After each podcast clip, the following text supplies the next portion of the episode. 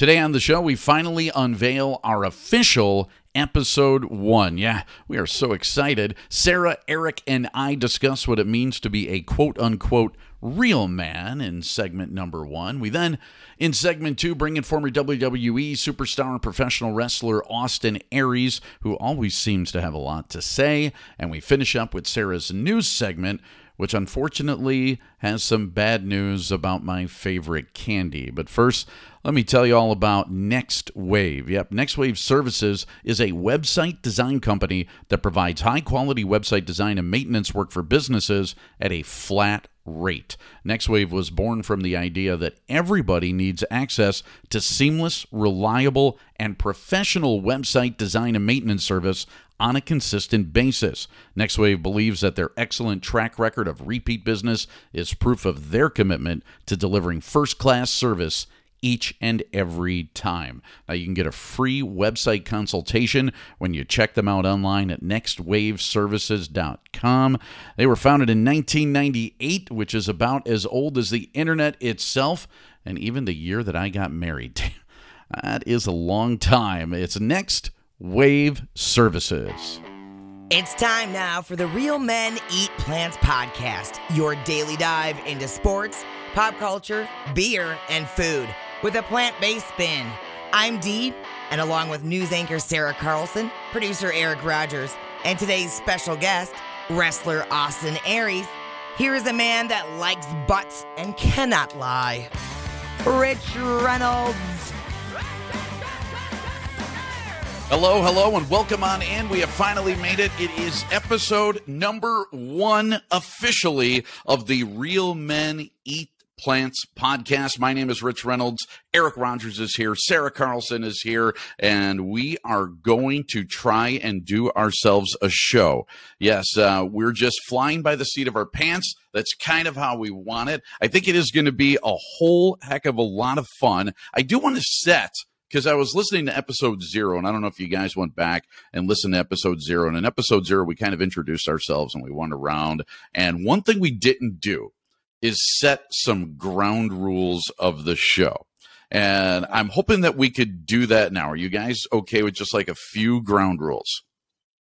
Uh, I was under the impression we weren't having any rules, Rich. Any rules? Oh, yeah. Well, that is also part of it. Within these rules, you, you can eschew the rules at any time and just say, "Screw it, I'm not going to care about the rules." But but a few rules that I'm hoping that that we can kind of live by. One is all right, and we're going to get this a lot.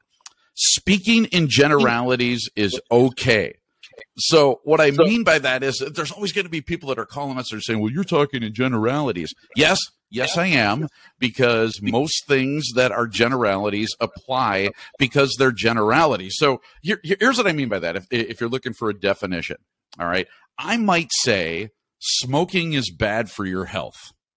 And then someone will say, Well, you're speaking generalities. My grandfather smoked three packs of Pall Malls unfiltered every day, and he lived till he was 94 years old. And he was okay. I get it. Your grandfather is a Superman. You know, he stands out above the rest. Wonderful. However, in general, people that would smoke three packs of Pall Malls per day are not going to be considered healthy people. So are we okay with generalities on here? Is that is that fine? Does that make sense? Makes sense well, to me.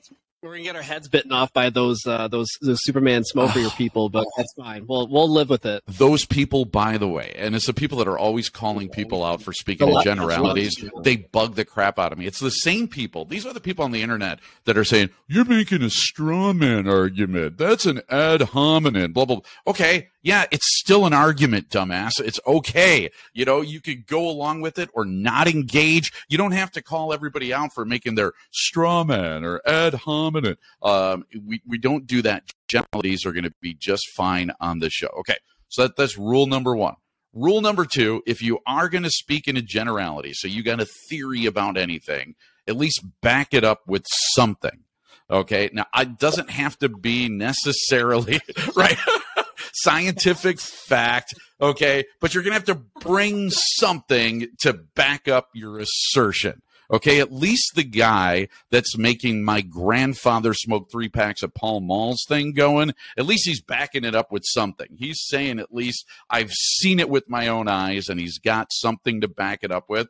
So I'm okay with you guys making any assertion in the world, okay? As long as you're backing it up with something. You want to say that the moon is made out of blue cheese. I'm okay with that. If you're backing it up with it fa- with the fact that the moon is white or you know has little dots of green in it from the mold that are in uh, uh, blue cheese, whatever it is, you have to have something to back up your assertion. Okay, so that, that's rule number two. And rule number three, if you have theory, it's we're, we're shooting for 80% accuracy so the 80-20 rule applies in all your theories if it's 80% of the time so four out of five eight out of 10 whatever math you want to do i am okay with an 80-20 argument cool we're all on the same page that's fun. Okay, Yeah. so we we've set the actual ground rules. Now, the reason why I wanted to set the ground rules is because I do want to address something right away that I think people have been on. So the name of our podcast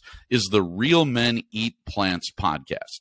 Now, the reason that it's called that and this goes way back, but there was a commercial at one point in time, and I don't remember if it was like Hardee's or Burger King or whatever the hell it was. It could have been for something. It might even have been like Swanson home meals. You know those those Swanson frozen dinners that they used to have that would have Salisbury steak in them, and then would have like peas and carrots, and there'd be like an apple cobbler. Yeah, yeah, yeah. Yeah, has no idea what we're talking about, but like old people would eat these frozen dinners um, at, at one point in time. Eric, yeah, it was it was a I know big they- deal when they made them. Bands. What's that? Yeah, they have like the Hungry Man. Hungry Man. There like you go. same- Yep, that is that is made by Swanson, and I think with part of the Hungry Man line of products that they have is that they had a commercial and they said "Real men eat meat." Okay, and now this propaganda basically has gone in every single commercial that you've that you saw for a long stretch of time, and so there was a real theory that real men would eat meat. You would see like a big burger and a guy chowing down on it, and they kind of explore this a little bit in the movie The Game Changers, which I think is going to pop up on almost every episode that we do. But anyways, um, they they go through this whole propaganda thing about how real men eat meat, and the big voice guy would come in and uh, whatever they would hire some chotch like me to do the the real men eat voiceover, and so you would have that. And yes, Eric, you like that word chotch? Um, I'm going to throw that one out there. I mean, that's a new. That's a new one. That's a new one. I don't I- that- that- old- is that an old radio term? to me, it's like really old. Uh, uh, did you ever hear that, Sarah? The word chotch? Yeah. Yeah. Okay. And I don't know if it was short. like that- Go ahead. yeah. No, I was gonna say it sounds like something I've heard. Something that you heard. I, I I don't know if old men say it or or whatever, but chotch. Um, I don't know if it's short for Chachi Arcola. Um, for those of you that might have watched Happy Days back in the day, and so there was the Fonz, and the Fonz was cool, and then he had. Chachi was supposed to be like his cool little nephew or something like that, and Chach I think kind of got shortened from Chachi, and maybe I'm completely wrong, and maybe Urban Dictionary needs to know about it. But anyways, this Chach voiceover guy comes in and says, Real men eat meat. And it gets ingrained in your head. And so that's where this whole com- this whole thing comes from is that you could be a real man and not eat meat. You could be a real man and eat plants. And then, then people start getting angry about what real man means today. Because in our kind of woke environment and cancel culture and stuff like that, if you say real man, the one thing that I think people immediately want to go with, especially people that are woke, is that they're going with toxic masculinity. And I, I'm really not a huge fan of the term toxic masculinity because I do think that there is some value to a real man or men and women or whatever the hell you want to be. But I think there is some value going back to our 80 20 rule of, of, of theories. Okay. 80% of the population, in my theory, identify as like a man or a woman, and they, they kind of have these roles defined as to what they mean, okay, or what that actually means. So you know, in my day, you would grow up and there was a role that was kind of assigned to you. And as a man, you had to do certain things. And so this I, I want to address when it comes to the Real Men Eat Plants podcast, what real man means. And I'll, I'll throw it out to you guys. Uh, just so I could shut up a little bit and take a sip of coffee here that uh, I haven't been able to do since the start of the show. And maybe we'll we'll start with Sarah. So if you hear the term "real man," Sarah, what the hell does that mean to you? What is what's a real man? A real man is a man who is comfortable in his own skin and knows that there are other realities out there. A real man isn't one who goes, I'm a man and nothing can stop me from what I say or do because I'm right all the time. Um, the other thing is, I'm here uh, because I love this concept. I'm a vegetarian and I have a son who's 15. He's an athlete and he eats everything that comes into view. and it includes a lot of meat. And I'm hoping that I can learn a lot more uh, with this Real Men Eat Plants and share that with him as often as humanly possible. And his buddies, who, because they don't have their licenses yet, get Mama Sarah here driving. Mm-hmm.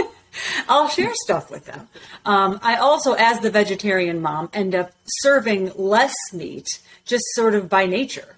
Um, so when I hear the term real men or real man, you can eat whatever you want, but keep an open mind as far as food, for God's sake. Well, let's let's explore I mean, this a little bit. So now, if it's good for you, you talk, it's just like the cigarettes. Yeah. You talked about the cigarette thing. I get it. There may be these some people who eat a steak every day and they live, okay, and don't exercise. Most of them that wouldn't work, but it could. Uh, my thought is let's lower that beef intake a little bit. Let's start there. You know, it's kind of just like how you begin becoming a vegetarian. So now, Sarah, you are a a healthy. Um, what is the, the, the term today? It's not heterosexual woman. Is it cisgendered? Is that what what that means? Eric would probably know better. I, I I'm deferring to you for definitions here. okay, that's and that's a tough assignment because I'm still probably not the best, uh, you know, in defining that. But I think you are correct. As far as I understand, cisgendered is like, I guess, what we would consider like standard baseline, like you're heterosexual. Okay, let me put correct. it this way, Sarah. Correct. And I, I, can tell you, I identify. Yeah. Okay. That, yeah. So Sarah likes um, men. She's attracted to men. If Sarah decides that she's going to have um, sexual relations today. Sarah's going to do that with a man. So is that is that correct? Are we defining this correctly, Sarah? That okay, perfect. So we got. I have a, I have a fiance. Yes, we got we got Sarah who has a fiance. Now okay. Sarah was attracted to her fiance for certain qualities, and her fiance, I'm going to say, we're going to call him a cisgendered male. He is attracted to women and so this is how this whole thing is working between you. You have, have I got this correct so far? This is these are okay. We we have it defined correctly. Good, because I want to get to this point. Sarah, why are you attracted to to John? Why are you attracted to your fiance? I can't count the reasons. He's a fantastic guy. I was attracted to him mm. physically. Um, that always is the first thing. Um, but then I love his sense of humor. We love to do the same things. We love and get along really well living together, we learned. Uh, we've been together eight years. So when people say, I hate calling him my fiance, frankly, because people say, oh, when's the wedding? we've been together for so long and we're engaged, but when's the wedding isn't even on the planning map. We just kind of good because because when's the um, wedding kind of changes everything. Because once you have the wedding, then that's your cue to start being mean to him, Sarah. That's how that works. Yeah. right, right, right, right. But anyway, I, I, I never cared that he uh, mm-hmm. ate meat. And at our first date, I, I think he had fish, but he um, he had meat at, at, when we dated early on, and I didn't, and he didn't judge me for that. That's important to me too. I haven't had very many people judge me, but I've had people be annoyed by it. I, I'm a cheap date, and it's easy for me to offer, excuse me, order off of okay. any menu. I just take the. So the going sides. back to besides the fact that you're cheap, Sarah. Oh, wait, I mean, I mean cheap date. Um, what we Hey, what we have here, all right, is is you're attracted to him physically. He's got a sense of humor. Um, I think these are things that you know you could start defining as real man. Is that is that right? I mean, we we could say, yeah, physically Absolutely. attractive, sense of humor. Um, let's see, does he does he work hard or is he it? Yeah, intelligence you like. Um, it, does he does he work hard or is he Mhm. the kind of guy that sits at home and plays Yes. video games all day and he works hard. He, you know, yesterday mowed the lawn, went to Costco. He's, okay. he's a good so guy. all these things are defining good guy. Um eric your your thoughts okay? Real man being a real man yourself. And if you're watching us on youtube you can see eric is all tatted up. Eric can grow a beard. Eric's got a cool haircut all right? Eric's into sports because he coaches you know track and field and all of this kind of stuff. Eric is a man's man. Okay eric what what defines real man for you Okay, so I think without trying to do so, Sarah hit on, I guess, what I think defines a man because there are rules that we live by. Like there's a code, right? Wait, and, bro and code? Rich, I think is you that actually, what you're if you about? bro code. It's not part of There's a bro code, right? So, Rich, I think you, it might have been you, like a couple of years ago, you posted something um, for your son Joey. It was like rules that he should live by, like things that you want, like rules that you want him to follow, and just to to be a good person.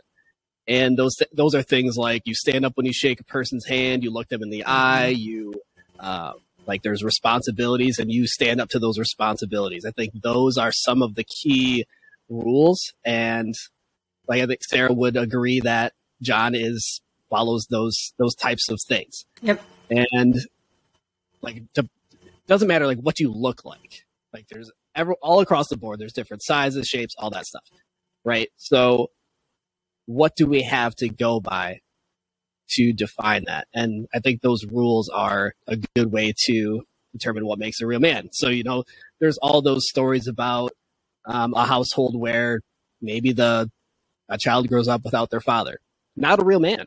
Doesn't matter what they look like, how much they lift, or whatever, but like it's just you have to follow those rules. So that's, I guess, the short version in my book of how I love it. I, I look at it, you know, this way, and I, I, I kind of try to define myself by this. Um, I think you need to treat people with respect uh, when, when you're a real man. I, I think that matters whether you're talking to someone who's working in fast food or you're talking to a CEO of a company. People deserve that same kind of respect. I have no respect for people that will treat a CEO of a company really well and then turn around and treat a waiter like crap. Um, I mean, I think that is the kind of worst kind of person that's out there, and I I would hate to be that kind of person. So I think treating people um, with respect, word is your bond to me is like a big one, and so I think like as a real man, I think life in general is 90% just showing up where and when you said you were going to show up. So, like people who take jobs and the job starts at nine o'clock in the morning and they're continually showing up at 9.05, um, you're, you're not sticking to your word. All right. Why did you take the job then if you can't show up at nine o'clock when you said you were going to show up? So, I, I think saying that you're going to be somewhere and doing something, um, you know, I think is, is huge. And one thing that I want to explore, and we're going to get into this, and I know we're, we're kind of short on time for this segment, but putting your money where your mouth is. So there are people that say, and even men that will say, well, you know, I, I love men or I love animals. Uh, some of them will say, I love men. I love animals. Um, I, I care about the environment. And then they'll do things that don't do that. They don't walk the walk. They'll they'll they'll say something and they don't end up backing it up. I think you know in the Matrix there was a, a pretty good argument. Laurence Fishburne comes in and he tells Neo that there's a difference between knowing the path and walking the path. And there are things that you know that you should do and then not do them. And I don't think that makes you a real man when you know that you should do something and then you do it and you walk that path. Um, I think that's where we separate the boys from the real men or the people from the real people. And just so people don't even get more upset, if you check out our website at realmeneatplants.com, there's real women eat plants. And by the way, they're getting their own website. There's a real people eat plants. We are all about everybody. So I don't want to hear this. You guys are an inclusive crap. We're super inclusive. Real Men Eat Plants podcast, episode number one is underway. And in fact, we are going to talk to somebody who not only talks the talk, but walks the walk. Austin Aries, a professional wrestler, and you've seen him like uh, on Impact and WWE, and he's written a book. This guy lives the life that he talks about all the time, and that is not always hard to do. And he's been under the gun from it, and he's had controversy and all that kind of stuff. And he's a really cool, interesting guy. And our chat with him is coming up right after this. All right, I've got something that I think is pretty cool to tell you about right now, and that is our partnership with Paul's Party. That's right. The Real Men Eat Plants podcast has teamed up with Paul's Party, a charity that funds fun, and that's F U N, all capitalized, for kids with physical disabilities. Now, here's how it works just go to our website, realmeneatplants.com, and click on the link for our Paul's Party fundraiser. All through the month of August, we are splitting funds 50 50 with this awesome charity. Your contribution of six bucks will help pay for the costs of our very fine podcast, as well as raise some serious coin for Paul's party. Now, Paul was a great kid who passed away at the age of 15, but his mom wanted to remember him by having a party on the anniversary of his death to help raise money for local charities. Well, they ended up bringing in over $15,000, and with that, a new 501c3 was born. Paul's Party does some amazing events like Paul Palooza, which is Sunday, August the 28th at the beautiful Wisconsin Brewing Company in Verona, Wisconsin. Yeah, there's going to be bands there all day long, great food, and some delicious Wisconsin Brewing Company beer. You got to like that. Now, I would like to present them a big, fat, oversized check with a generous donation courtesy of our podcast subscribers on that day. Again, just go to our podcast page on realmeneatplants.com or click on the link or go even to patreon.com and type Real Men Eat Plants into the search and give today. Thank you so much for your support and a special thanks to Kathy, Paul's mom, for making all of this possible. All right, our guest today is a professional wrestler who has wrestled for Impact, Ring of Honor, and of course, the WWE. He is a multi time world champion and world tag team champion, having held 14 total championships. He has spent time behind the mic as well, working as a color commentator and lending his voice to video games like WWE 12, which, by the way, is a very good game to play. Uh, he's been vegan since 2011 and has even appeared in PETA videos encouraging the lifestyle. Oh, and by the way, is the self proclaimed greatest man who ever lived. Please welcome to the Real Men Eat Plants podcast. Yes, it is the one, the only Austin Aries. Wow, that's quite the introduction. Thank you, Rich. Eric. Eric. Tried to fit it all in there. Yeah. You know, I, I, don't know if we can get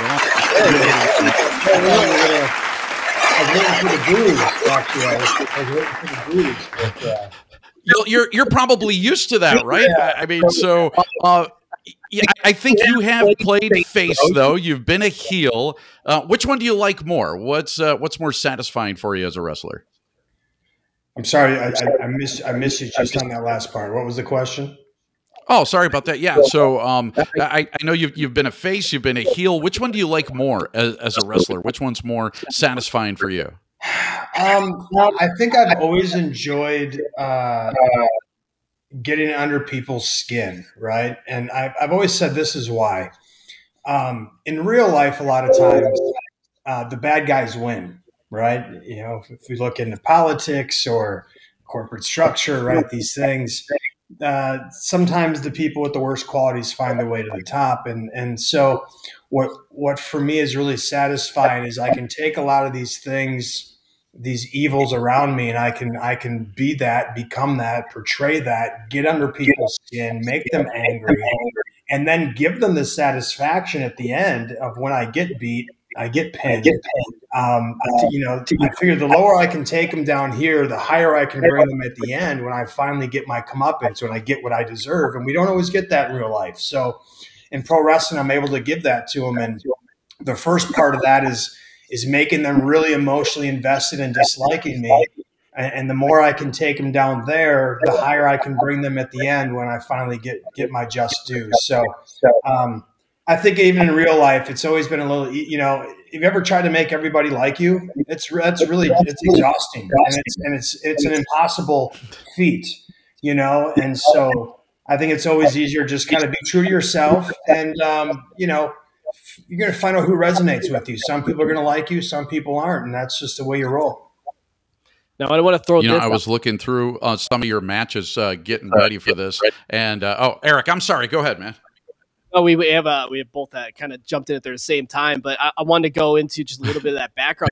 You're from uh, Milwaukee area, and then uh, Roderick Strong also has Wisconsin ties. So, was that an intentional thing in that in that partnership between you two, or did that just work out that way? No, we just got thrown together with Generation Next, and uh, you know, we just kind of clicked, and then we you know formed a tag team. Had some, had some pretty good success with that. Um, yeah, but no, there was there was there was there was not too there, there that was not part of the, part of the equation. Just chance. Yes, uh, having some of those Wisconsin ties means that some of your fandom, uh, I notice, is for it's for the Packers and the Bucks and the Brewers, and and looking at, at, those teams, I mean, the Packers have a legitimate shot at going to a Super Bowl. The Brewers are definitely playoff contenders and have a shot at a World Series. The Bucks have won a championship and definitely can get back there. Has there ever been a better time to be a sports fan in the state of Wisconsin than right now? No, it's uh, you know a lot of success for not being a huge market. It's funny. I talk about my book, I open the book and I talk about how Wisconsin might be the most like you know cheese loving place in the world. But you think about these three sports teams, right? You got the Packers who literally wear pieces of cheese on their heads to celebrate. You have the the Brewers who have sausage races uh, around the stadium. And then you have the Bucks, who are named after deer that we shoot and put up on our station wagon once a year. So, you know, to come from that environment and find my way into plant-based uh, lifestyle is, isn't the norm because everything around us is, is anti that if you really look at it. Yeah, I actually talk about being behind the cheddar curtain where we are because we're actually broadcasting from Madison, Wisconsin. And so being vegan up here is not the easiest thing in the world. I've only had to do it for, for a couple of years, but there's a lot of pressure on you to eat cheese and to eat meat, um, especially in a state like Wisconsin, isn't there? Absolutely. And that was my transition. It was, you know, I went plant based in, in uh, 2000, actually. Uh, yeah, 2000, the same year I started wrestling. But it was that 10 year transition of lying to myself about dairy and milk and how I, you know, calcium and protein and the cows don't die and all these things. Uh, because again, you know, that's basically religion in Wisconsin is cheese. So eventually I was able to, I was able to, you know, come to my senses and, and get rid of that too. I wanted to you know expand on that too because you know it is sort of not the norm, and then um, you know you had that window. You said you were kind of just uh, uh, lying to yourself about what the what the truth was, and then figuring figuring your way. So, did you notice anything in your body and your in your just training, the time period where you weren't you know maybe 100% all in on the vegan thing or you know and then once you you know did 2011 i'm fully vegan and you know you know whatever that time frame looked like did your body feel any different in that time frame not noticeably i think because it was such a gradual transition i think the most noticeable difference is i pulled up a couple of pictures from my college days before i went on this journey of, of being a conscious consumer as i like to say and some of those pictures in my you know eating the college food and, and the domino's pizza and spending a lot of nights in the bar um, I looked way different. I was skinny fat. I didn't look healthy. Um, you know, my transition into this lifestyle coincided with me beginning my wrestling career because now I had to really refocus on being an athlete, figure out how to get my body in the condition I needed it in. And so when I started to look and actually try to educate myself about my food choices, that's when I uncovered all these dirty secrets that were that were not, you know, enlightened to. And then I, as I kept peeling back these layers and learning more and learning more, that you know that transition just continued to snowball. And um, you know, I said there's really no finish line. I'm always questioning the things I think I believe or the new information that's out there. Um, so, but what I did notice is that I didn't have any. I didn't have a hard time putting size on. You know, I probably gained 20 to 25 pounds of muscle once I transitioned. Um, you know, my recovery time has always been really good. Again, I'm in my 40s now. I'm still performing at a high level. Um, you know, I think I still look good for my age. I feel good for my age, all things considered, 22 years of wrestling um, and wear and tear. But I think that that's all contributed now to this lifestyle I've led for 20 years, right? It's, it's not necessarily something you're going to notice a huge difference immediately, but I think long term and longevity wise, uh, it'll definitely pay off. You know, you, you talk about um, your early years as, as a wrestler, and I want to go back to that because there, there had to be a point or a moment where you're thinking to yourself, yeah, I'm going to do this because you're an athletic guy, you were playing other sports, but wrestling, wow, I mean, it's it's tough on the body, it's tough on the mind, it's it's a lot of grinding um, that, that you have to do and a lot of injuries. What, what made you go down that path? Now, I'm thinking to myself, you know, back when I was watching wrestling as a kid in the 80s, you know, it was Macho Man, it was Hulk Hogan, it was was it was WrestleMania three, which I thought was like the, the greatest thing I've ever seen in my life. Um, you know that um, that made me eventually. I was even doing ring announcing for professional wrestling. I loved it. I, I loved everything about it. Um, what what was it for you? What what was it that grabbed you, or was it certain wrestlers that made you say, "Yep, this is what I want to do"? Uh, so I mean, I grew up a huge wrestling fan. I, I, grew up watching the, you know, the Crockett promotions, the Horsemen, Dusty, Mm-hmm. Magnum TA, you know that you know that time period. Obviously, AWA was was pretty popular in the Milwaukee Midwest area. That was some of the first shows I went to. Um, you know, five six years old. Um, but the idea of becoming a pro wrestler never really entered my mind um, because again, you know, pre pre Google and pre internet, you didn't have the information of how you would even go about that. There wasn't wrestling schools. You couldn't Google wrestling schools and find these things out and it was still a very protected industry. You had to kind of know somebody to know somebody to get you in the door. You know, I grew up thinking I was going to be a baseball player. Then, I, then I started drinking coffee and doing some recreational drugs at too early of an age and stunted my growth, which then put a cap on the put a cap on the baseball career. Um, so for me, you know, I, I, went to college to play baseball and fizzled out after a couple of years, realizing that wasn't really what I wanted to do.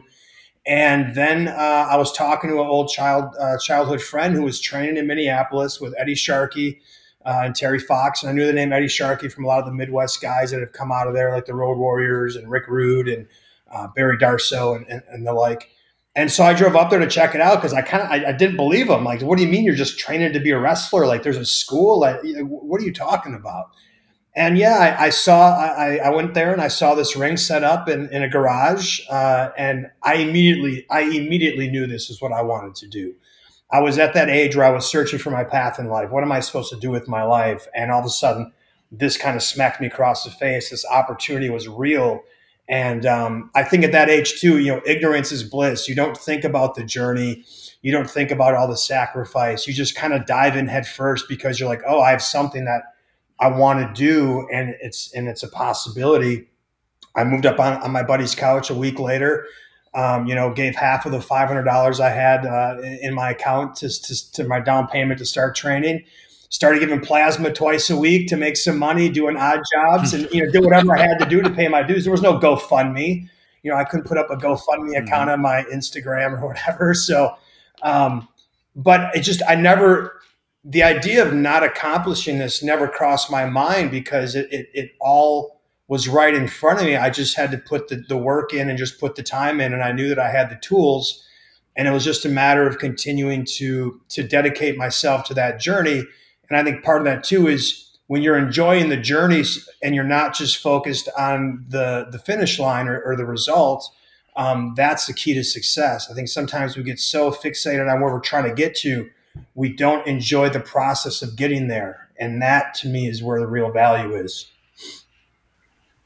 Know, I think people, you know, like you said, kind of get locked into that uh, that journey, that destination of what they're trying to do. And um, you know, you've had you've been fortunate to have you know these avenues, and you know, I think that's uh, you know a testament to you know where this this sport this industry has come from and where it's going and, and, i'm curious too because you know being on the road as much as you are and uh, and just the, the, the diet change um, to to being a vegan are there a lot of wrestlers who live that same lifestyle or is that something that's kind of uh, you know is that still on the on the rise um, yeah it's still it's still fringe. I mean, there, there's more now today than there was when I started. You know, uh, 20 years ago on this on this path, and um, you know, I still think though it's still a, a very much of a kind of meathead bodybuilder mentality, right? Because we're all trying to be body guys and keep muscle on, and that conventional wisdom says that you need to eat dead flesh to build muscle. Even though I was asked,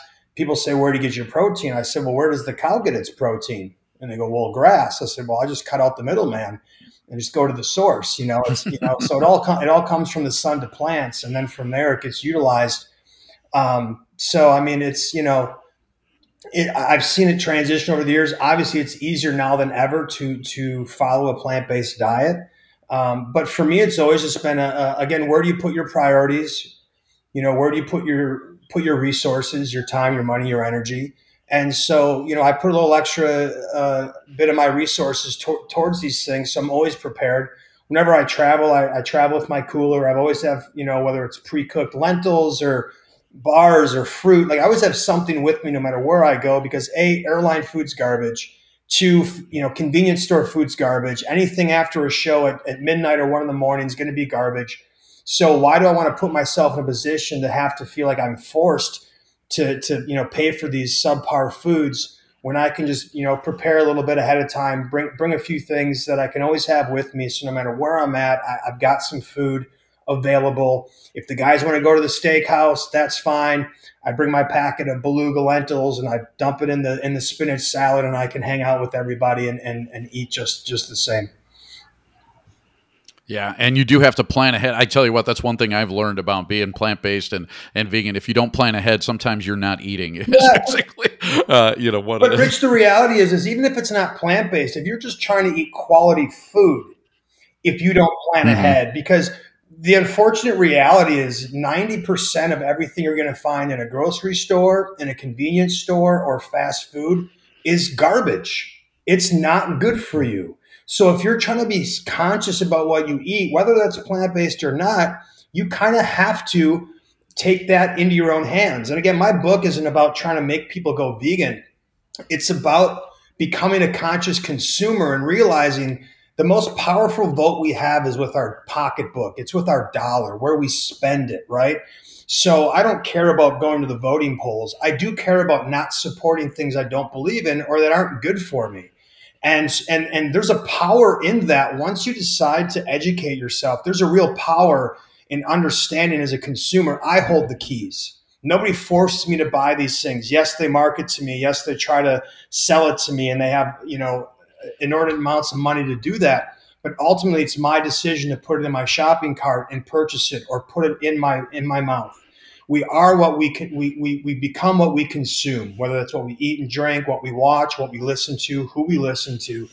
And i think a lot of us just kind of walk through life on autopilot thinking that completely unconscious to this reality and and then expecting these people uh, or corporations who aren't beholden to us right? They're, you know, we're trusting them with our health and our well-being for what reason, I'm not quite sure because these people have never been shown to be trustworthy or caring when it comes to the consumer. No, and I know uh, you know you hit on something that's, uh, and I don't know if you, you dove into my you know history a little bit. So I'm I'm coaching track and field. I work with high school athletes, and and one of the things that I try to teach the kids too is that diet is not just the things that you eat, and you hit that right on the head. So I'm glad you mentioned that. Yeah. Um, but I also want to give you a second to uh, talk about anything else that's in that book that you feel is worthwhile. I'm sure there's some other stories in there from your wrestling, uh, you know, your your past and and present. Yeah, I mean, it really just it it, it kind of chronicles my upbringing in a Midwest upbringing, lower middle class family, eating all the regular foods that you know all of us that grew up in the '80s were eating, um, and how I just thought that was normal. I never really thought much beyond that. Um, and then it just talks about these seeds that were planted along the way that eventually sprouted and led me down this journey.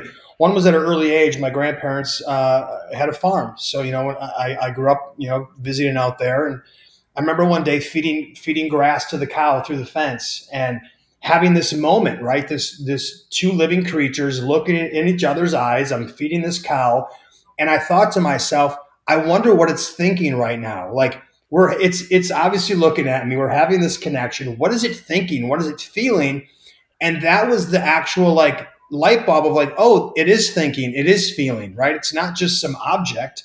So we have this moment of this, you know, this interaction between two, you know, two uh, sentient beings, and then it was, hey, dinner's ready, and we're eating hamburgers and and, and sausages, you know, Italian sausages, and I made the connection, and it was off-putting. It didn't feel right to me, but at that age, if you want dessert, you eat what's on your plate, right? I mean, it's just that simple. But that was a seed that was planted that I, that always stuck in the back of my head, you know. Um, and so it just really talks about my journey and then how the question of hey red meat and pork isn't good for you and how i wanted to kind of you know i wanted to debunk that so let me go let me go do this research so i can tell this guy he's wrong and then realizing he wasn't wrong and not only wasn't he wrong about that but as i kept learning more and more and more i realized not only is red meat and pork not good for me but literally everything i've grown up eating and that they advertised to me is not good for me and that completely changed my worldview right? Not just about diet, but just how I view the world and how much trust and faith I put into what I'm told by by the powers that be. Because when you realize that they've been lying to you and misleading you and that they profit off of sickness and stupidity, they don't profit off of healthy, intelligent people in this system. They profit off of sick and stupid people. So everything is designed to keep you ignorant and make you and keep you sick as much as they can because that's their customer base. We don't want to prevent disease. We don't want to cure disease because we lose a customer. We treat disease. But before we can treat disease, we have to give you disease. Well, let me start with cow's milk at an early age. Let me start with kids cereal, which is anti-nutritional garbage that we give a whole aisle to in, in the shopping market, right? Three kinds of sugar, GMO corn and, and, and wheat. And we call that's a good way to start the day. It's all bullshit, excuse my language. Uh, you can bleep me out if you need to. Language is allowed it here. Is. It's okay. And so my book. yeah. Okay. Well, I don't. Yeah. No. I try to be. You know, PG fourteen. I try to be. Uh, but We're so my Yep. book talks about. My book talks about this this revelation and realization of the system that I'm living in and how it's set up for me to fail and that it was up to me to hack the system by educating myself. And there's a reason that Kellogg's and Nestle and all these companies spend all this amount of money to figure out how to market to you and to, and to trap you into the products because once you get smart to the game and you detach from them, they never get my money again. McDonald's will never get another penny from me, right? Coca-Cola, you know, will never get another penny from me. I'm smart to the game. I'm no longer someone that they're going to profit from right? And so that's why so much money and time is spent to keep us ignorant to this because once you get smart to it and you see the facade and you detach from it, you're free from it. And now you live a healthy, happy life.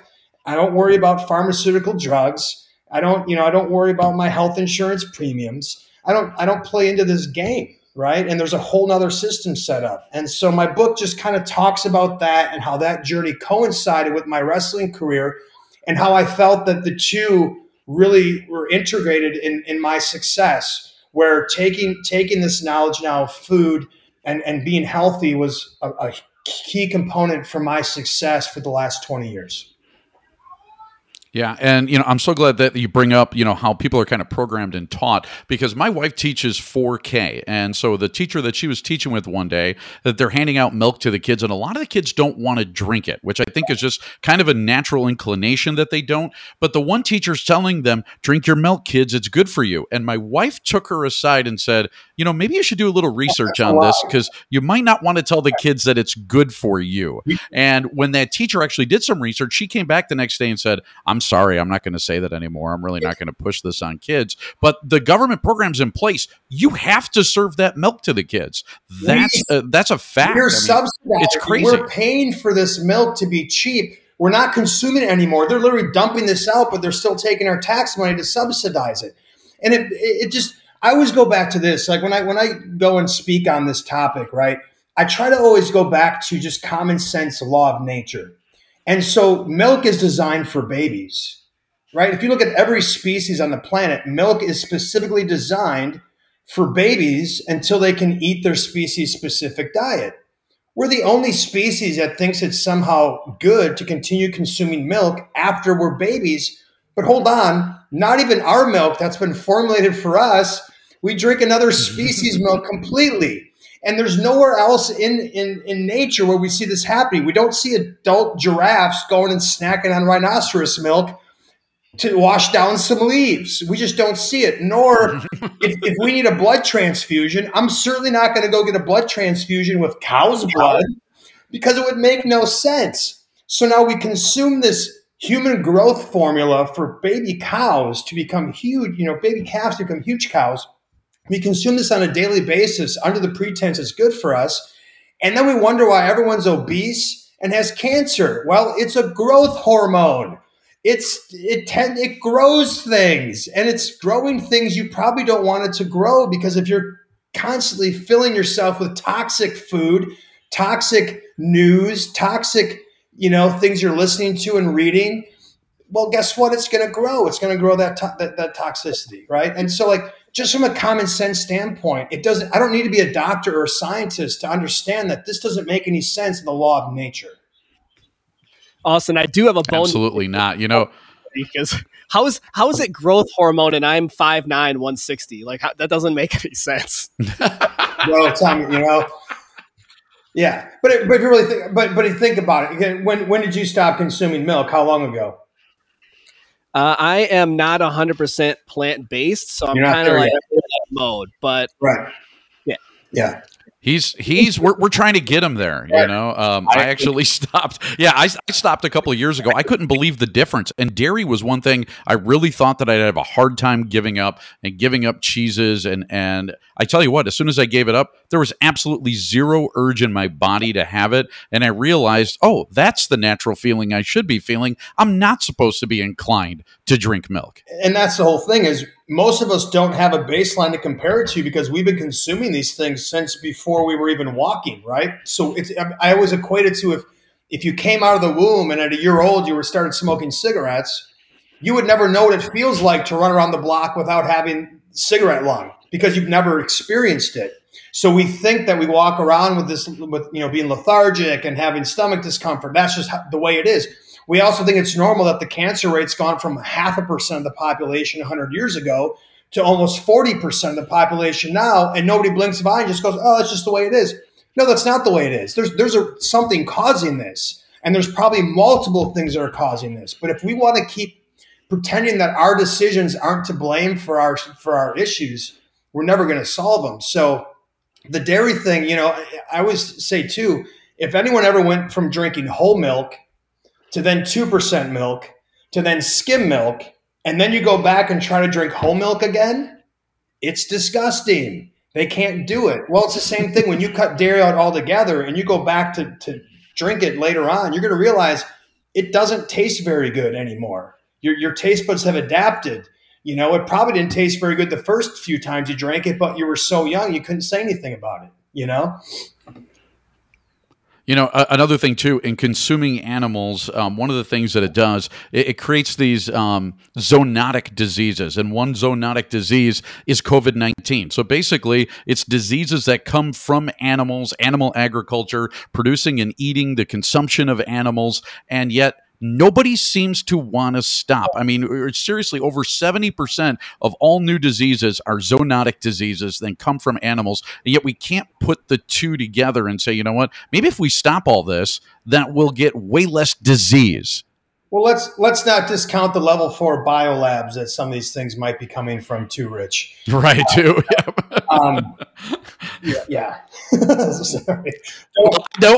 don't want to go down that. Well, I'm, I'm, we're, we're, not here to talk about that, but um, yeah. I, I, was going to try to broach that, you know, in, in, a little finesse. I know you had some some controversy oh, on Twitter with it all. Controversy. yeah, you know, I, I don't we I don't see the world. They, yeah, they tell me to see it. You know, I, I am a I'm a.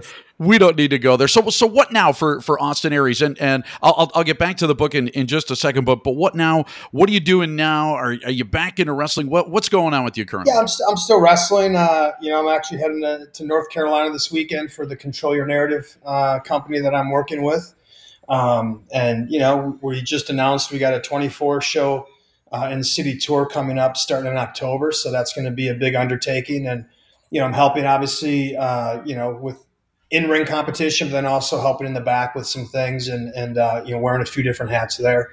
and uh, yeah, and just enjoying life and trying to figure out, you know, you know, I've got probably more behind me than in front of me as far as the wrestling career goes. So I'm trying to figure out what the next evolution is. You know, um, putting together right now, uh, you know, life coaching program to help people, you know, just uh, improve their overall life, whether that's through their diet, through exercise, through different, you know, techniques of mindfulness, breath work, meditation, which I find to be very helpful. Um, you know, so I'm just trying to just trying to figure these things out. You know, I think that um, you know, the more we can share with one another, especially people who who are successful or looked at as being successful, if we're able to be vulnerable and transparent and share that we still struggle, we're still working on things, we're still trying to improve. We don't have it all figured out. Nobody ever has the puzzle figured out. You know, we just we do figure out how to stop jamming the wrong pieces in the wrong places, but the the, the puzzle's never complete, right? In life, there's always going to be things to continue to do. So, um, I'm still enjoying the wrestling uh, for now, but I'm also looking at you know how I'm going to transition and what the next 20 years might look like. Awesome, and it definitely you're a, you're a contemplative guy. Uh, you definitely are looking at life and, and, trying to figure out. And I think a lot of your journey is, is the same journey and, and, the same kind of information that I got. And I just couldn't leave it alone after a certain point. It's like I, I gotta follow this. I didn't want to do it. it. I liked the taste of meat actually at one point, but I, I, realized I mean what it was doing to me and what it did to me health wise, and uh, it was absolutely the wrong path for me. The name of the book: Food Fight: My Plant Based Journey from the Bingo Halls to the Big Time. Austin Aries is the writer. You can yep. find it on Amazon and anywhere else that you can buy a book. And Austin, I'm I'm expecting a, a signed Actually, copy Rich. somewhere along the way here too, because uh, I'd love to I'll, to I'll read it myself because it, it's definitely interesting. Yeah. Yeah, and actually, let me let me direct people not to Amazon, but let me direct them to Pro Wrestling Tees. I got a Pro Wrestling Tees not store and it's best to order. Yeah, best to order the copy from there. The ones on Amazon, uh, I think someone is reselling those, and and I think someone said they saw one on there listed for like ninety dollars or something. Mm. Please do not spend ninety dollars on my book. Uh, while I would get it from wow. Pro Wrestling Tees, uh, that's the best place to buy it. Excellent. So good stuff to know. Austin, you've been an absolute delight. We'd love to have you back on later and see how your career is progressing. And we thank you so much for your time. Thanks for being here, man. Good stuff. Thank you, gentlemen. All right, time to tell you about Veg Reg. Yeah, vegreg.com helps you find plant based restaurants and businesses in just one click. And if you're a vegan friendly business, they can help you get found. If you're searching for healthy, cruelty free meal options in your local area, VegReg is the perfect solution. Another great thing about VegReg, they have recipes. And when I say recipes, I mean real recipes. A bacon lover's BLT, cookie dough protein bites penne arrabbiata. Now that's the entree, and not the character from The Sopranos, and even a vanilla bean. That's vanilla bean, he said, cheesecake, and they are all plant based. You can also find Spotlight vegan businesses and more when you click on over to vegreg.com. I would say tell them that Rich sent you, but you know, it's a website and no one would hear you. That's vegreg.com. She's a mom with vegetables. She's so delectable. The cows and pigs, she set them free. Can't you see? She's a hot chickpea. Veggie stew just for you. Sit on down, there's these are two.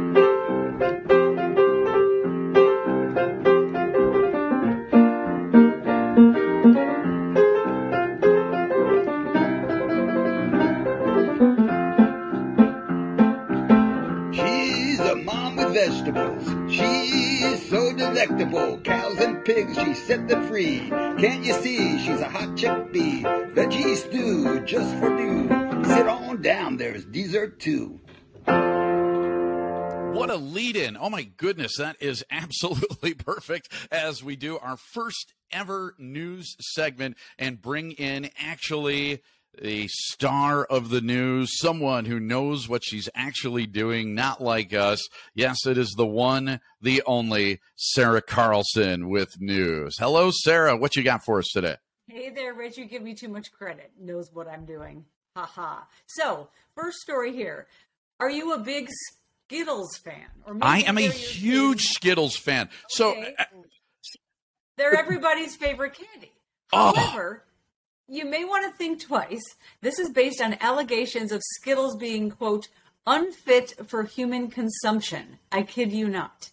I, I saw something about this, and so back yeah, in the yeah, a lot of day, people have been talking about it. Yeah, when I was in the army, and, and, and this was a big deal, basic training, and I remember you, you could not have any outside food at all. But the one thing that we would constantly sneak in from the PX is those Oh, one no. pound bag of Skittles. The, you- Okay, you ever so- seen those? They're just gigantic, and Yeah. we would I just think, be I think my kids have them. snuck them in. I think Yeah. my kids have snuck them in. So there's a California man suing Mars, that's the company that makes the sweet candies, claiming that the use it's the use of something called titanium dioxide in the candy, making it dangerous. So this coloring agent, that's what it is, is not illegal in the US, shocker, although it's soon to be banned in Europe. the FDA permits its use in most foods, but, and I have this in uh, all caps for myself, the FDA restricts it to 1%. Mars says it's done nothing wrong, yada, yada, yada. Now, this is a class action lawsuit arguing that Mars failed to warn consumers about the potential dangers. Now, here's why. Mars announced back in 2016 it would remove all artificial coloring from its products over the following five years, phasing it out. Later, clar- clarifying that titanium dioxide was one it would, quote, phase out. What's the Okay. difference? And it's 2022. So, So so, the here's the thing. Now, and I'm glad you, you actually brought up Europe. Okay, so now my wife is she's Polish, and when I mean like Polish, like she was born in Poland. All of her family's in Poland. Didn't come to the United States until she was like 22 years old, um, and at that point only spoke Polish and Russian because that's what they used to teach them back in the day when they were under communist rule. But the first time I went to Poland, now they have everything there that we have here, including Coca Cola. And I tried Coca Cola and I'm like, wait a second, this doesn't taste like the Coca Cola in the United States. And I had to find out what the ingredients are. Now, if you go through the list of ingredients of Coca Cola products in the US, there's a lot of chemical crap that are put, uh, put in there. In Europe, now, especially in Poland, they, they got like these strict rules about what can go in stuff. It's made with carbonated water and vegetable extract. Now, the thing about it is, wow. yeah, it tasted like Coca Cola, and there, there's sugar in there too, um, as well, but not the high fructose corn syrup. So it's basically carbonated water, vegetable extract, and this and sugar. They, they're not even allowed to use like dyes like they do in every soda that we have. My goodness, like Mountain Dew and Sunkist and stuff. They're they're not allowed to do that kind of stuff. Now the thing about it, it tasted like Coke. It was delicious. It would be flat in like ten seconds. though. you would open up a two liter bottle, uh, and it was, I mean, absolutely flat as can be um as quick as can be but anyways it, it was it was coke and it was fine Yeah. and for people Yeah. that that was that was okay so in all their foods it was kind of like that they they didn't allow all these chemicals that we do in the United States which by the way Oh, yeah. it, it's a laundry list of crap that you could put in your body in this country and they don't Well, tell you gets- yeah. about it and i love that this It- lawsuit's happening because i'm thinking it's like the tip of a very big iceberg if skittles falls everything falls there's going to be like a Well, domino effect that's a perfect- That's a perfect segue to this. So the European regulators are afraid an accumulation of titanium dioxide in your body could cause genotoxicity, which is the ability for DNA damage potentially causing cancer. So if this is just one little thing, imagine. However, uh, Sour Patch Kids, nerds, and Swedish fish are good to go. okay so they don't have titanium on- they don't have titanium They, dioxide they don't have it. And we had this conversation on a family vacation recently and started looking at everything for titanium dioxide. But then when you start reading the back of the Diet Coke I'm drinking, I'm like, really? How much better off am I? Absolutely. Yeah. I mean, it- Yeah. the, the absolute crap that you put in and you, you're not even aware of it. Like I used to read, I had given up on Skittles for a while because it had gelatin in it. And so like a lot of candies you, you have to watch out for, especially ones like jelly beans and gummy worms. And, uh, my, my son who absolutely loves those Haribo like gummies, um, they have gelatin in them. And so you, you got to be really careful about that. But Skittles took gelatin out and they're actually even gluten free. And I was thinking to myself, great, Skittles, it's open season again. And now you got to bring this Oh. titanium dioxide crap to me, Sarah. You know, I've already given up so much in my life uh, to to not eat this and not eat that, and now this whole Skittles thing, and I'm I'm even thinking to myself, is it worth it? What's that, Did you Eric? say, Eric? Here, there's a theory that all Skittles taste the same. Like I've had this like argument with my group of friends for like months, just about what Skittles that there's there's not actually different flavors. Oh, each- yes, there is. Yes, the the, same? uh, it's not M and M's. Okay, now M and M's all taste the same, no matter what the color is. But Skittles have actual flavors, man. Exactly. The yellow Skittles taste like lemon. They do. But I guess they taste like aluminum, whatever the heck you're talking about. Titanium. Titanium. Got to use the word titanium. Makes it sound better. Titanium Yeah. sounds like something uh, I should be swinging in a golf club and not something Right. that I should be eating. Right. And so, wow. Yeah, okay. exactly. So Skittles, All and, right, and, so- I'm hoping that that this is the beginning of the end for food additives and crap that we end up putting in all of our processed stuff. And you know, I, I feel bad for Clark Griswold. I know that was his job was to put food additives and chemicals into things, but um, too bad, Clark. You're going to have to find a new line of work, and hopefully, this whole Skittles thing uh, comes out pretty good. Okay. Exactly. And it's gone viral. Again, it was a, a teenager who brought it up on a family trip recently. Love Speaking of going viral, All right. And, and maybe thing- this this might not be for you, uh, Sarah, but there is a banned Skittles commercial, and Eric might know what I'm talking about. Have you ever seen the banned Skittles commercial? Skittles Yes. commercial. What is there like candies or I don't Yeah, Ed. What are we talking? Google Google banned Skittles commercial, and you're you'll you'll love it. Uh, I'm not saying that it's very kid friendly, Kid but it's not I'll be Googling it's it. not pornographic either, but it kind of toes the line. It's called the banned Skittles commercial. Don't forget about it, everybody out there right now. If you've never seen it, it it's it's not the same thing as the um what is that the the two girls one cup. It's it's not that. Okay, so so don't worry about that. All right, I, I, I don't want to know about that. Moving on. It's not that. Moving on. And- Moving okay. on, Sarah. So Moving now on. we're going to talk about now we're going to talk about a cup of milk. Turns out cows might not be treated with love at Organic Valley. You know, they say uh, um, that our cows are treated with love. And I've fallen for that as I walked past the, the milk aisle because I am vegetarian, not vegan. But this is according to PETA. So a new lawsuit is claiming that Organic Valley does not, in fact, treat their cows with love. PETA says it's false and misleading. Now, I used to think, oh, well, maybe they're doing something differently than the rest of them. Um, this is a class action lawsuit out of California against Organic Valley. Now, it has evidence uh, saying that it does separate the calves from the mothers and that they're distraught and they are raised in isolation and that they're um, dealing with physical suffering because of that. And Organic Valley claims on its milk cartons that, cow, that its cows are treated with the highest standard of animal care. Quote, we are committed to giving our cows happy, healthy lives, and it shines through in our products. Now, I, I guess I never read that part about it. Shining through, not so sure. But here's the interesting part compassion in world farming is part of my story. They say that it's standard practice. A calf has to be removed from the mother with within a few days, sometimes hours. My, my hope now is that Organic Valley has given it a couple days. And the mothers find it distressing. This is maternal instinct. They might make loud calls trying to find the calves. Apparently, a family found out about this and it became a class action lawsuit.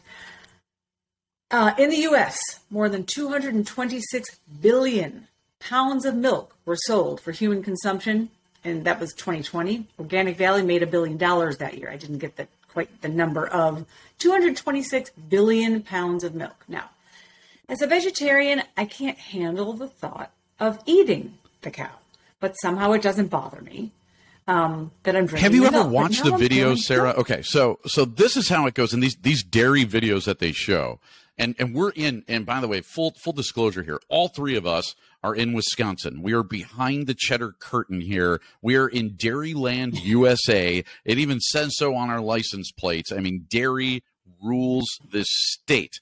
Now, a, a few things about that. One is if you've ever watch these these dairy videos, they are the most heartbreaking things in the world. So what happens is first of all, for that cow to get pregnant, it's not like she's getting pregnant out in a field somewhere and it's happening naturally. Right? The first thing they do is that they inject her with semen. They they basically rape the cow to get her pregnant. And there is, and all of us are around the, the, the Madison area. You ever go north on 9094 and you and you drive by a place that's called ABS, and then they would have like these cute signs up with like these funny dairy sayings about how basically they would inseminate cows, and everybody would laugh because it would have some kind of sexual innuendo, but also some kind of cow punchline. And I really, I'm, I'm hoping somebody could give me some of those because they, they used to actually be kind of funny until you think about it. So first of all, the cow gets raped so that it could have a calf and then you know go ahead and make milk. Then as soon as the calf is born they take the calf away. And then the the mom so they, they they talk about these these loud sounds that they make. It sounds like wailing I mean, it actually sounds like I mean someone who's in serious pain, um, and and this these cows just scream and wail um, for their calves, and then they're forced to milk. And once the milk starts running a little bit low, they do it again. And then these these dairy cows are used for about three to four years, when, and we're talking about big agri- agri- you know agricultural farming. When their time is up, uh, they finally get to be let off to slaughter, and that's mostly what's in your hamburger are old dairy cows um, whose whose time is up. And so the whole practice of dairy is kind of barbaric, but and I'm I, am i am thinking Organic Valley does this too. All right, they put on the label of of like milk, they'll put a smiling happy cow. Uh, you ever seen this? The, the, the stuff that they do is the same thing. Oh yeah, yeah. Slaughtered. With, with, like every barbecue place always has like a laughing pig. And I'm thinking to myself, why the hell is this pig laughing? This pig is dead. I mean, th- this pig just got slaughtered, and it's always some happy pig with a, a chef's hat on, and you know, you're going to eat ribs today. It, it's the pig is dead. That pig's not laughing.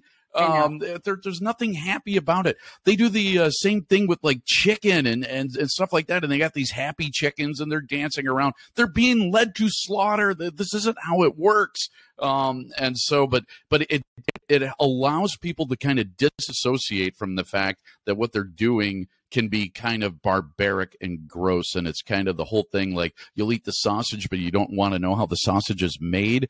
Once you see it, there is no going back. It is the matrix moment where you choose the red pill or the blue pill because once you take that pill, I'm sorry, there's really no going back. And so um, I'm sure Organic Valley is guilty of that as anybody because there's no way to really make money at milk and dairy unless you do what we just talked about doing, which is really kind of gross.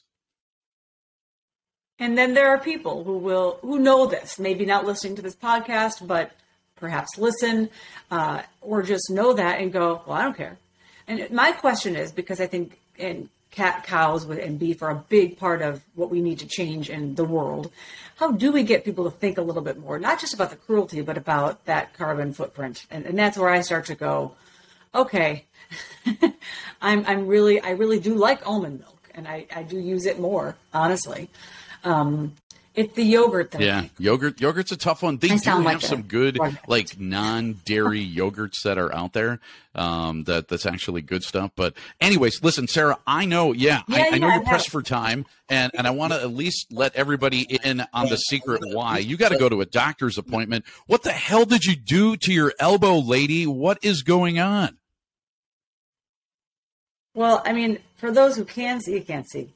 I fractured it in two places, and everyone has been was so concerned when I first told them because I have epilepsy. However, it's controlled. Oh my God, what did you do? I tripped over my two damn feet running. I am a runner. Now, look, I guess if you figure running and some long distances, but running over the course of 20 years, maybe one really bad fall and a little fracture on the elbow, not so bad. But uh, yeah, it was two weeks ago today. And then I had to fly the next day. So I'm in the urgent care for way too long. And they had to flush out the wound on my knee. That's really pretty looking, by the way. And uh, yeah, so I have to go. They're going to tell me to wear the sling, which I have sitting over here. I just swear at it a lot and try to get it comfortable and can't. Um, yeah, so I don't know how long an elbow fracture takes to heal, but it's awfully hard to do things around the house. It's awfully hard to, you know, with your elbows on the tables. That's for sure. No, I can't, and I can't like reach in. I can't. So I can my my left. I don't have quite the left. Look at that! Holy cow! For those of you watching on YouTube, do that again, Sarah. Flex for us. Oh my goodness, dude! It's not bad. This one I can't lift up for you, but I tried to wow, do this. So sun's out, guns out for it looks, Sarah. It looks horrible. well, hey, the funny thing is, I just started a weightlifting class too. I, I and it's working. I, it's like, you're you're making gains but, there, girl. Well, it was working until I haven't done it for two weeks because I can't do anything. Uh, you, you need move. a better story, by the way. But we'll see. You know what? It could have been worse. I'm very happy. I was going to say the same thing, Rich. Like, you might want to come up with something like, "Yeah, I got in a fight," or Oh, that would be fun. Saved puppies from a fire, from a burning building, and you were going back and forth, and yeah. that's how you accidentally bumped your elbow on a burning piece of wood or something like that, or it fell off the ceiling. Because tripping over your own two feet uh, is going to make everybody question why they're listening to this podcast. I know, I know. And I, I question myself when I wake up. Um, our, our thanks to Austin Aries, uh, for Eric, for Sarah. My name is Rich. We appreciate you tuning in. We'll do this whole thing again tomorrow. That's episode one. That does it for us. We'll see you next time. Bye bye, guys.